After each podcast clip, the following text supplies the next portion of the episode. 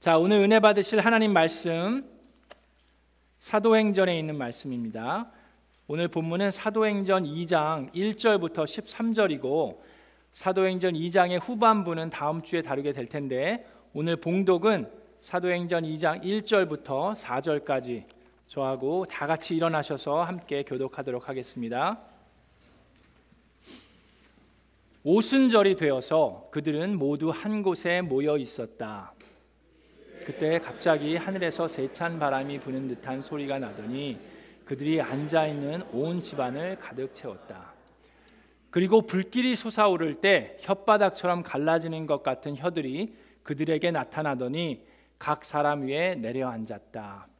그들은 모두 성령으로 충만하게 되어서 성령이 시키시는 대로 각각 방언으로 말하기 시작하였다. 아멘. 이것은 하나님의 말씀입니다. 자, 우리 주변에 있는 분과 인사하겠습니다. 반갑습니다. 잘 오셨습니다. 하늘 복 많이 받으세요. 하나님의 미라클이 됩시다.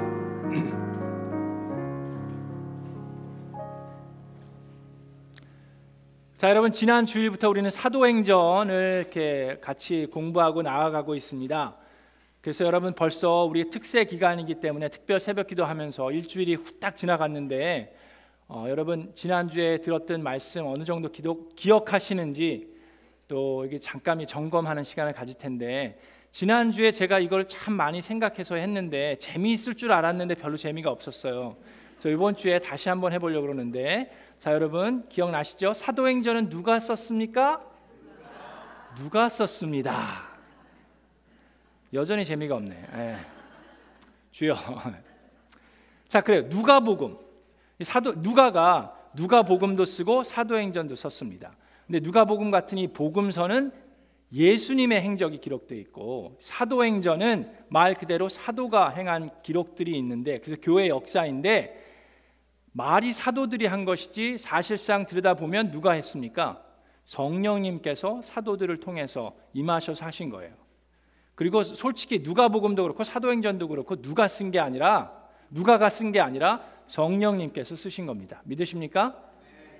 자, 그런 가운데 120명의 어, 신도들이 지금 예수님께서 하늘로 승천하시면서 예루살렘을 떠나지 말고 기다려라. 그래서 아, 마가의 다락방에 한 자리에 모여서 120명이 되는 신도들이 열심으로 합심해서 기도에 힘썼다라고까지 했습니다.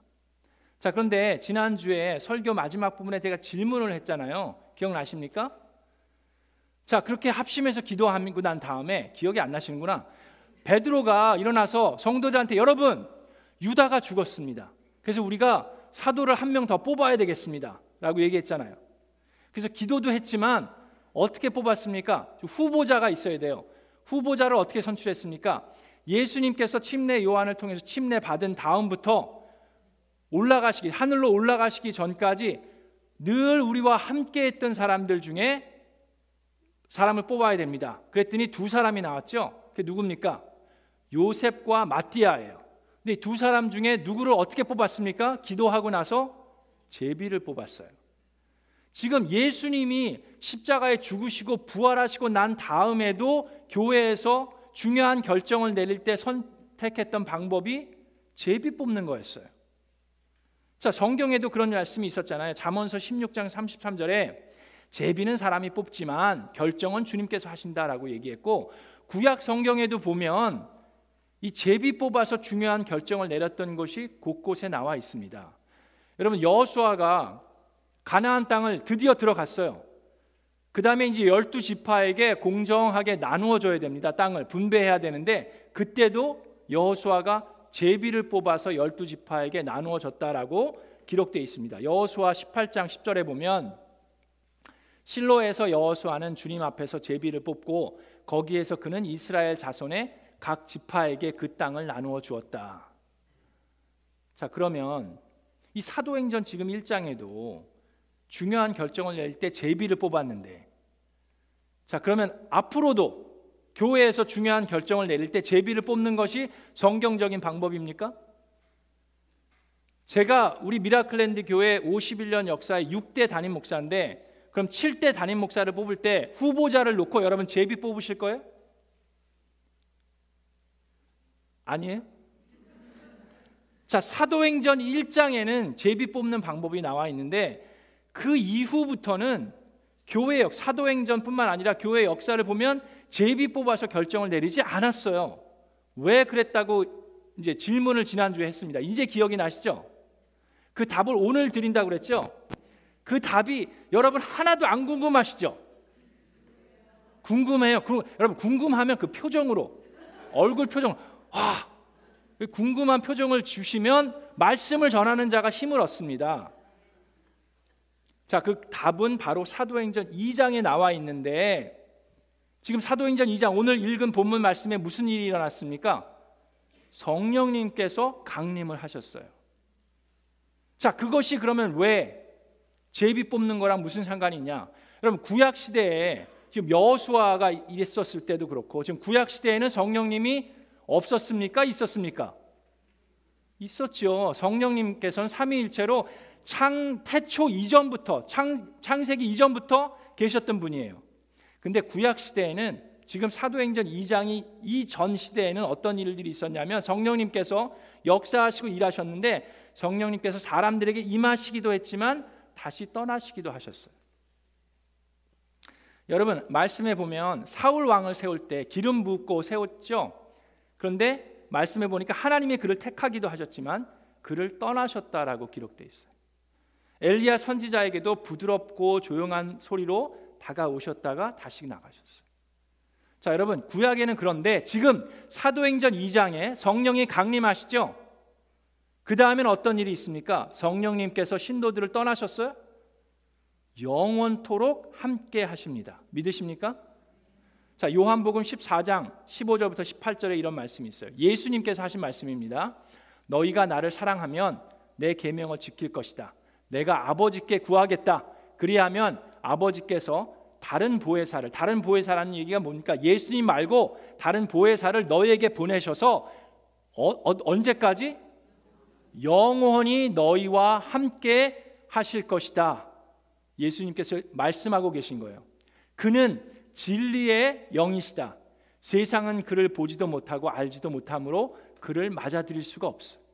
예수님을 크리스천 하나님께서 택하신 그 백성들이 아니면 예수님을 맞아 그 성령님을 맞아들일 수가 없습니다. 그러나 너희는 그를 안다. 그것은 그가 너희와 함께 계시고 또 너희 안에 계실 것이기 때문이다. 나는 너희를 고아처럼 버려두지 아니하고 너희에게 다시 오겠다. 라고 하신 그 말씀이 지금 사도행전 2장에서 이루어지고 있는 겁니다. 진리의 영이신 성령님께서 그들과 영원토록 함께 하시기 위해서 지금 강림하신 거예요. 자, 그러면 성령님이 지금 우리 안에서 영원토록 함께 하시는데 우리가 주사위를 던져서 결정해야 합니까? 아니죠. 성령님의 인도하심에 내 안에 내주하시는 성령님의 인도하심을 따라가야 됩니다. 순종하면서 분별해야 됩니다. 근데 그러기 위해서는 여러분 올바른 판단력이 있어야 되고 분별력이 있어야 돼요. 내 안에 거하시는 성령님의 인도하심을 어떻게 우리가 예민하게 반응할 수 있습니까? 그거를 위해서 우리가 연습하고 노력하는 게 필요합니다. 지금 하나님께서 그 말씀을 하고 계신 거예요. 요한복음 16장 13절에 뭐라고 그랬습니까? 뭐라고 그랬습니까? 그러나 그분 곧 진리의 영이 오시면 그가 너희를 모든 진리 가운데로 인도하실 것이다 그랬어요. 성령님의 인도하심에 예민하게 반응하는 것을 우리 그리스도인들이 계속해서 연습하고 노력해야 됩니다. 어떻게 합니까? 여러분들 특별 새벽 기도든 여러분들이 개인적으로 기도하실 때 성령님께서 여러분들 마음에 주시는 거룩한 부담이 있어요. 여러 가지로 일할 수 있습니다. 여러분들이 만약에 주님 안에서 죄 가운데 거하고 있으면 성령님께서 그거에 대해서 말씀하세요. 직장에서 내가 잘못하고 있는 게 있으면 거기에 대한 거룩한 부담을 주면 회개하고 돌이켜야 합니다. 내가 용서해야 되는 사람이 있는데 용서하지 못하고 있는 것을 성령님께서 역사하면 용서하는 결단을 내리고 순종해야 합니다. 교회 안에서도 마찬가지예요. 사역에 대한 부담이 있을 수도 있습니다. 그러는 가운데 기도하는데 사역에 대한 부담을 주시는데 목자님을 통해서 사역 부장을 통해서 교회 목사를 통해서 권면하실 때 그거에 대해서 순종하고 반응하는 것이 필요합니다. 여러 가지 거룩한 부담을 주실 수 있어요. 선교에 대한 부담을 주실 수도 있고 사역에 대한 부담, 삶 공부에 대한 성경 공부에 대한 여러 가지 모양으로 성령님께서 여러분 가운데 역사하시는 그 부담이 있습니다. 그때 여러분들이 무시하거나 거부하는 것이 아니라 반응하고 순종하는 것이 성령님께서 진리의 영이 여러분들의 안에서 지금 주시는 그 역사에 반응하는 그런 연습을 하는 게 되는 거예요. 자, 그런 가운데 중요한 그 중요한 사실을 여러분들 마음에 두시고 이제 본문으로 들어가서 2장 1절을 봅니다. 2장 1절에 보니까 오순절이 되어서 그들은 모두 한 곳에 모여 있었다라고 되어 있습니다. 자, 이 성경 구절이 여러분 중요한 어, 진리의 말씀을 두 가지를 내포하고 있는데 하나는 여러분 우리가 특별 새벽 기도할 때 주로 며칠 동안 하나요? 주로 한 10일 합니다. 수요일부터 하는데 올해는 11일을 하죠. 그거는 이제 철로 역정을 따라가다 보니까 책에 11 챕터가 있기 때문에 그러는데 주로 우리가 특별 새벽 기도할 때 수요일부터 해서 다음 주 토요일까지 10일을 합니다. 그 이유가 지금 이 구절에 나와 있어요. 자, 여기 보니까 오순절이 되어서라고 얘기했습니다. 그렇죠? 자, 오순절은 말 그대로 50이라는 뜻이 있어요. 그게 왜 50이냐면 여러분 6월절 기억 패스오버 아시죠? 자, 패스오버 때부터 50일이 지난 때가 오순절입니다. 자, 어떻게 기록이 되냐면 여러분 안식일이 7일입니다. 그, 그 주일이 7일이잖아요. 근데 그걸 7번씩 하면 며칠입니까? 7, 7이 49일이죠. 그 일곱 번째 되는 일곱 번째 안식일을 더 특별하게 기념하기 위해서 그 다음 날 50일째 되는 날 어, 이렇게 모이는 것이 오순절이에요. 그래서 그거를 77이라고 일이라고 부르기도 하고 또 그때 마침 이 보리를 추수하는 때이기 때문에 맥추절이라고도 합니다. 자, 그런데 중요한 건 예수님이 언제 돌아가셨어요? 금요일 날 6월절 그 금요일 날 돌아가셨습니다. 그리고 언제 부활하셨습니까? 주일날 그렇죠? 부활하셨어요. 자, 그다음에 지금 이 사도행전에서 예수님께서 며칠 동안 부활하신 다음에 사람들에게 나타나셔서 말씀을 전하시고 준비시켰습니까? 40일 동안 하셨어요. 그렇죠? 자, 6월절부터 40일 동안 하셨습니다. 그리고 하늘로 승천해서 올라가셨어요. 그러면서 기다려서 예루살렘에 기다리라고 그랬죠. 그랬더니 이 사람들이 다락방 마가의 다락방에 모여서 합심해서 그 40일째 되는 날부터 기도하기 시작했습니다. 그죠? 근데 성령님께서 언제 강림하셨어요? 오순절 날 50일째 강림하셨습니다. 그러면 이 사람들이 40일째 되는 날부터 기도해서 며칠 동안 기도했습니까? 열흘 동안 합심해서 기도한 거예요. 성경에서 이 10이라는 숫자는 충만함을 나타냅니다. fullness를 얘기해요. 그래서 우리가 꼭, 꼭 그래서 10일을 뭐 해야 된다 그건 아니지만 그런 의미가 있기 때문에 우리가 특별 새벽 기도할 때도 10일 동안 주로 기도하는 겁니다. 물론 다니엘도 다니엘 금식을 하면서 10일 동안 기도했잖아요. 그것도 의미가 있지만 그래서 우리가 꼭 뭐꼭 뭐 열흘을 해야 된다 그건 아니지만 그럼에도 불구하고 우리가 10일 동안 특별 새벽 기도를 하는 거예요. 우리가 7주 동안 특별 새벽 기도 한 적도 있고 그렇지만 하여튼 저희는 그런 가운데 있습니다. 자, 그걸 염두에 두시고 그 다음에 오순절이 되어서 그들은 모두 한 곳에 모였다라고 얘기합니다. 자, 이 또한 되게 중요합니다. 자, 지금은 예수님께서 왜 이 사람들이 오순절날 한 곳에 모였다라고 얘기하시는 겁니까? 자, 유대인들에게는 이스라엘 백성에게는 6월절이 아주 중요해요. 그죠? 그리고 오순절 동안 되게 중요합니다. 그래서 전 세계로 퍼져 있던 유대인들이 이 6월절이 되면 오순절이 되면 예루살렘으로 모입니다. 자, 이 디아스포라에 있었던 이 이스라엘 백성들이 함께 한 자리에 모여요. 그래서 이제 성령의 역사도 일어나고 막 그랬는데 자, 왜 그렇습니까? 왜 예루살렘으로 모입니까? 예루살렘에 성전이 있기 때문이고 그것이 거룩한 곳이기 때문이라고 믿습니다. 자, 그런데 지금 어떻게 됐어요? 성령이 누구에게 임했습니까? 예루살렘에 임한 게 아니라 지금 누구에게 임했어요? 성전에 임한 것이 아니라 그 건물에 임한 것이 아니라 누구에게 임했어요? 성도들에게 임했습니다. 자, 그러면 성도가 어디에 있든지 성령님은 늘 함께 하신다라고 했어요. 이 세상에서 가장 거룩한 곳이 어디입니까? 성령님이 임재한 곳이에요. 그래서 예루살렘이 아니라 이 사이프레스 사이프레스에 있는 이 Miracle Land Baptist Church가 지금은 가장 거룩한 곳이 될 수 있습니다. 여러분 안에 거하시는 성령님이 임재하기 때문입니다. 안타까운 것은 지금도 많은 유대인들이 예루살렘으로 모여듭니다. 여러분 어, 이슬람 교도에 있는 무슬림들은 메카라는 곳으로 1년에 그 수백만의 사람들이 거기를 순례지러 가요. 그 하는 이유가 뭡니까? 메카라는 곳이 그분들에게는 가장 거룩한 곳이에요. 모하메드가 태어난 도시이기 때문에 많은 수 1년에 수백만의 순례자들이 거기로 몰려듭니다. 크리스찬들도 성지 순례를 가지만 그것은 그곳만이 거룩한 곳이기 때문에 가는 것이 아니에요. 상징적인 의미에 있어서 우리가 방문하는 것이지 이 세상에서 가장 거룩한 것은 성령님이 지금 임재하는 그곳입니다. 바로 그렇기 때문에 여러분들이 하나님의 성전이에요. 그래서 바로 이 자리가 가장 거룩한 자리가 될 수 있습니다. 아멘. 자, 그렇게 성령이 임하셨어요. 그러면서 보니까 강한 바람이 부는 소리가 나고 불길이 솟아오를 때라 그랬습니다. 성경에 보면 이 바람은 종종 하나님의 임재를 나타내 주는 현상 중에 하나로 언급되어 있습니다. 또한 불도 마찬가지로 성령 임재를 나타내 주는 현상입니다. 근데 그 안에 있었던 모든 사람들이 성령으로 충만하게 되었다라고 기록되어 있어요.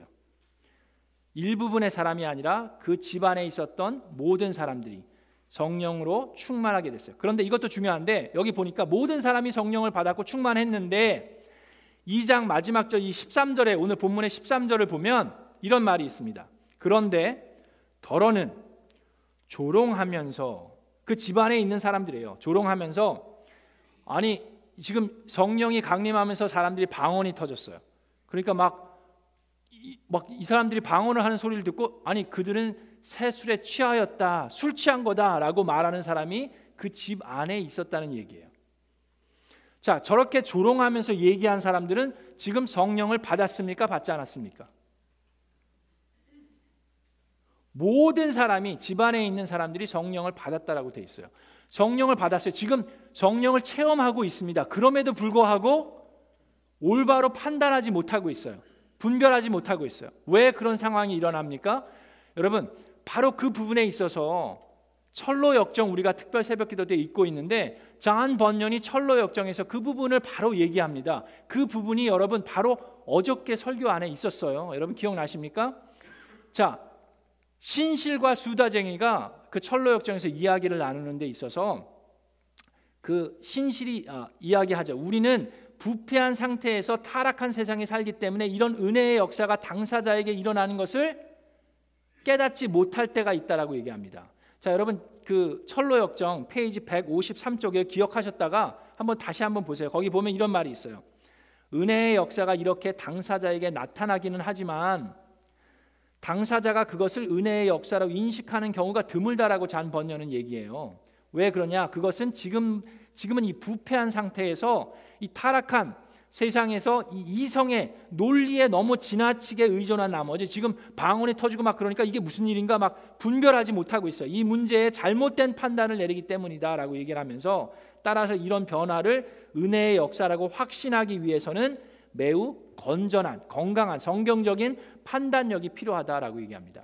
근데 지금 성령이 임했음에도 불구하고 여태까지 살아왔던 본인들의 이성과 그 논리 같은 거로 지금 판단이 안 되는 거예요. 분별력을 아직 발휘하지 못합니다. 성령의 의지에서 거기에 인도하심을 따라야 하는데 아직도 머릿속으로 이해가 안 돼요. 그런 상황입니다. 그래서 그 다음에 베드로가 그걸 설명해 주는 거예요. 여러분, 이건 술 취한 것이 아닙니다. 여러분, 정신 차리세요. 이건 성령님께서 예수님께서 그렇게 말씀하셨던 성령님이 임한 겁니다라고 베드로가 설명을 해 주는 장면이 바로 이 사도행전에 나와 있는 장면입니다. 자, 그래서 2장 4절에 보면 그들은 모두 성령으로 충만하게 되어서 누가 모두가 성령으로 충만하게 되어서 성령이 시키시는 대로 누가 시키는 대로 내가 하고자 하는 게 아니라 성령이 시키시는 대로 각자 방언으로 말하기 시작했습니다. 자, 여러분 이 방언 사람들이 방언에 대해서 호기심도 많고 관심도 많고 생각도 다르고 여러 가지 이야기들이 있습니다. 방언은 이 당시에만 있었고 지금은 없다라고 얘기하는 사람도 있고 방언이 두 가지다라고 얘기하는 사람도 있고 방언은 한 가지다라고 얘기하는 사람도 있고 다 달라요. 자, 그런데 성경에서 무엇이라고 얘기하는지가 중요합니다. 성경에 방언에 대해서 고린도 전서와 이 사도행전에 이 방언에 대한 기록이 있습니다. 그래서 두 가지 두 군데 이 방언을 얘기하고 있는데 일단 고린도 전서 14장에 보면 이 방언에 대해서 이렇게 얘기합니다. 방언은 사람들에게 말하는 것이 아니라 이 고린도 전서에 나와 있는 방언은 하나님께 말하는 것이라고 얘기합니다. 자, 14장 2절에 방언으로 말하는 사람은 사람에게 말하는 것이 아니라 하나님께 말하는 것입니다. 아무도 그것을 알아듣지 못합니다. 그는 성령으로 비밀을 말하는 것입니다. 자, 이 고린도 전서에서 이야기하는 방언은 그래서 우리가 기도 방언이라고도 하고 천사의 언어라고도 얘기합니다. 사람들이 이해하는 방언이 아니에요. 비밀을 이야기하는 방언입니다. 그렇기 때문에 이거는 개인적인 유익을 위해서 하나님께서 주시는 방언이에요. 교회 공동적인 것이 아니라고 지금 사도 바울이 고린도 교회 성도들에게 얘기하는 것은 고린도 교회 성도들이 자꾸 이런 방언의 은사들을 사모하기 시작했어요. 눈에 보이는 뭔가 좀 이렇게 그 신비스러운 것을 사모했는데 사도 바울이 성령 충만하다는 것이 꼭 그런 것이 아니다. 그래서 고린도전서 13장에 그 은사에 대해서 쭉 얘기하는데 무엇을 집중하면서 고린도전서 13장에 이야기합니까? 사랑에 대해서 얘기해요. 우리가 추구해야 되는 은사가 방언 같은 것이 아니라 사랑이라고 사도 바울이 얘기하는 겁니다. 그래서 고린도전서 14장 4절을 얘기하는 것은 자, 이 방언으로 말하는 것은 자신에게 덕을 끼치는 거예요. 그런데 예언은 여기서 예언은 뭡니까? 미래를 추측하는 게 예언이 아니라 하나님의 말씀을 나누는 것이 예언이에요.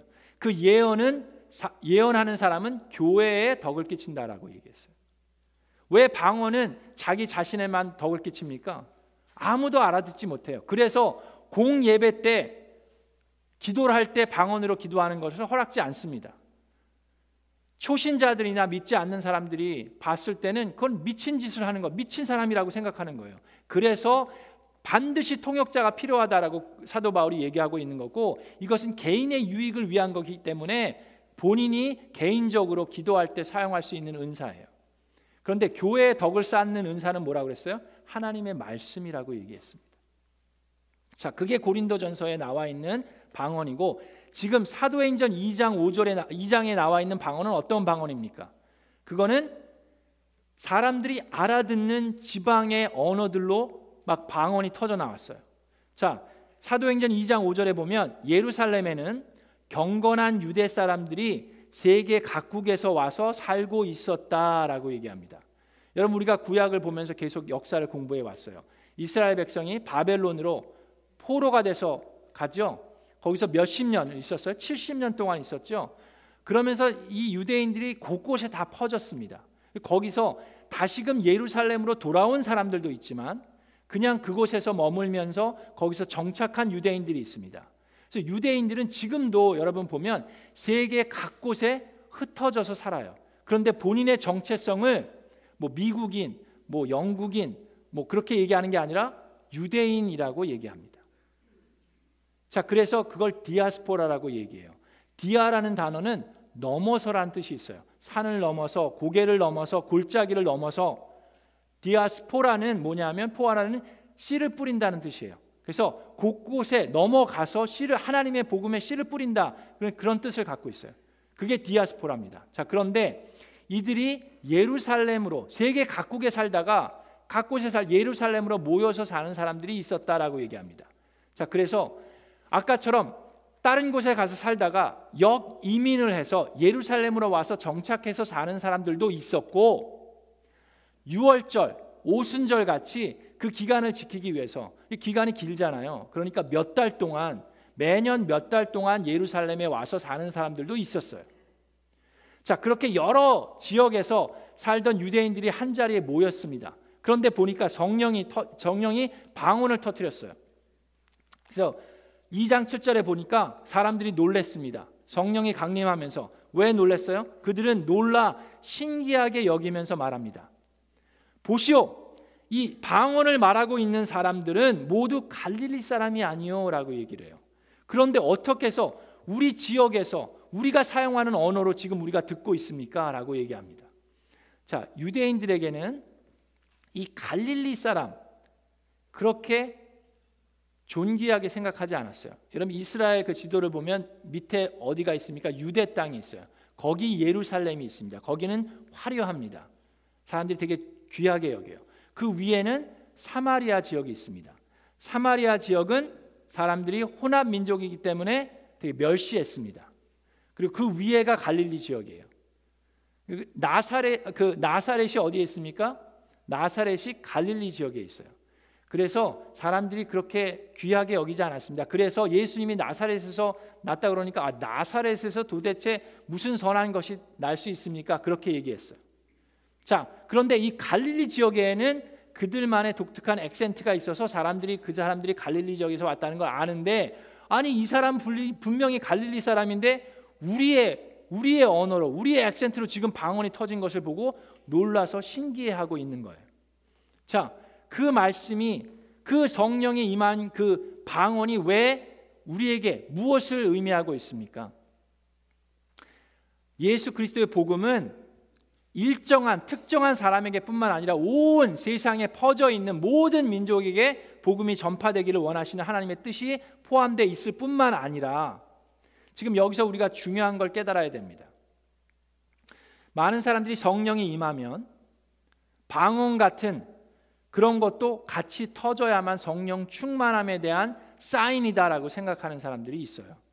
자, 그렇다 그러면 방언을 못하면 성령이 충만하지 않습니까? 자, 바로 그 부분에 있어서도 여러분, 우리가 특별 새벽 기도 기간에 철로 역정에서 자한 번연이 쓴 그 글을 통해서도 설명이 되고 있어요. 자한 번연이 뭐라고 얘기합니까? 여러분 어저께 뭐, 누구랑 얘기했어요? 여러께 어저께 수다쟁이와 아, 얘기한 거 보셨어요? 기억나십니까? 자, 그때도 뭐라고 얘기를 합니까? 은혜를 받은 것에 대해서 얘기를 하잖아요. 은혜를 받은 증거가 뭐라고 얘기했습니까? 방언이라고 얘기하나요? 그게 아니에요. 죄를 비난하는 것이 아니라 미워하게 되는 거라고 얘기했죠. 비난하는 건 누가 합니까? 죄를 짓고 있는 죄 그 사람들을 비난하는 사람들은 그런 바리새인들 같은 사람들이 그걸 하는 거예요. 근데 그거는 성령 충만한 게 아니라 다시금 예수님을 십자가에 못 박는 일이라고 얘기를 했어요. 기억나십니까? 자, 그러면서 정말로 그러면 성령을 받으면 성령 충만한 것은 어떻게 드러나야 된다고 그랬어요? 은혜를 받은 증거가 어떻게 드러나야 된다라고 얘기했습니까?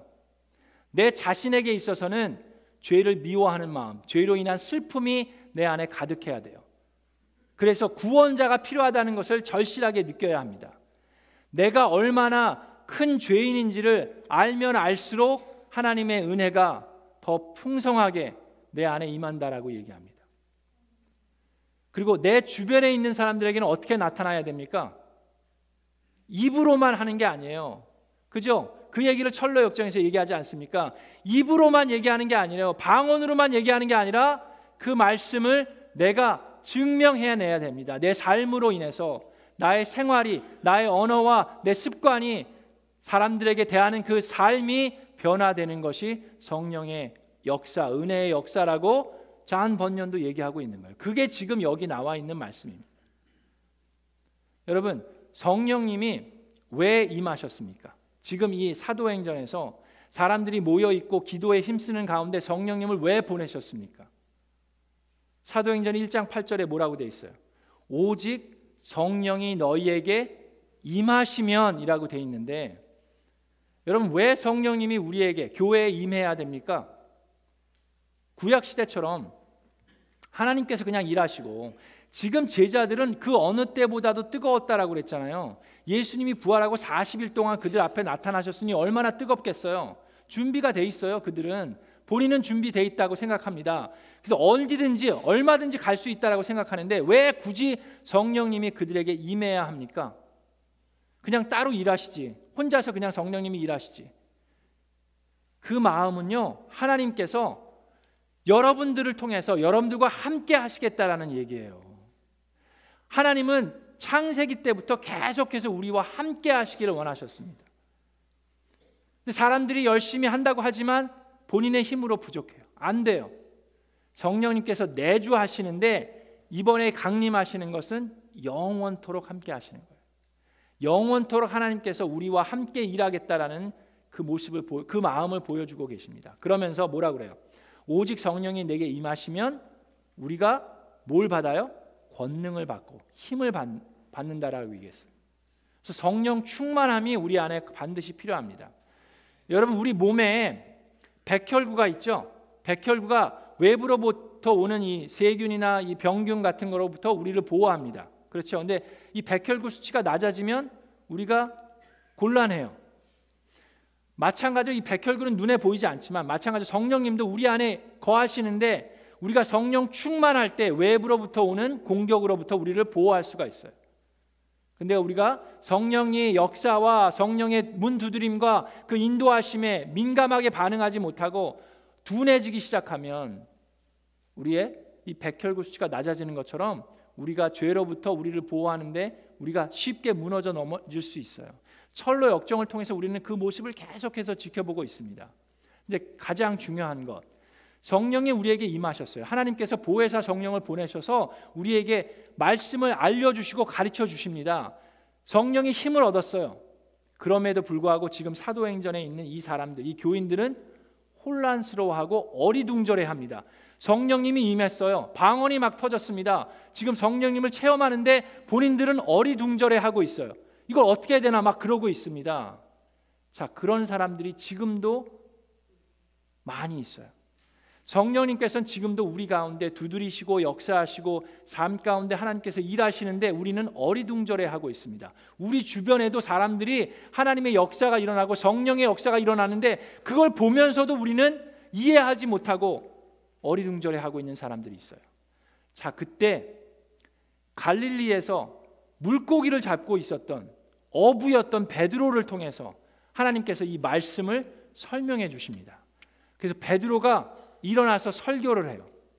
근데 그 갈릴리에서 물고기를 낚던 어부의 설교를 듣고 그날 3천 명이 넘는 사람들이 회개하고 침례를 받고 성도의 신도들이 그 사람들이 왜 성령을 받았는지를 깨닫게 되면서 예수 그리스도의 증인이 되기 시작합니다.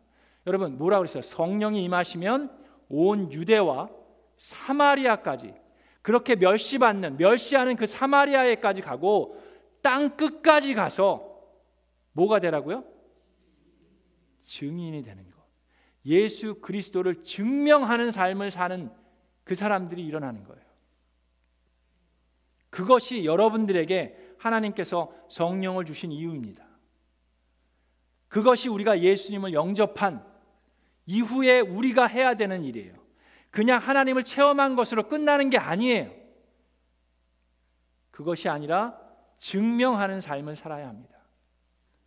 도대체 도대체 베드로가 갈릴리에서 물고기를 잡던 어부가 어떤 설교를 어떻게 했길래 그 자리에서 3천 명이 회심했는지는 다음 주에 또 나누도록 하겠습니다. 우리 주신 말씀 생각하면서 우리 다 함께 일어나서 우리 찬양할 때 이 기쁜 소식을 온 세상 전하세 큰 환란 고통을 당하는 자에게 주 믿는 성도들 다 전할 소식은 성령이 오셨네. 우리 함께 찬양하겠습니다.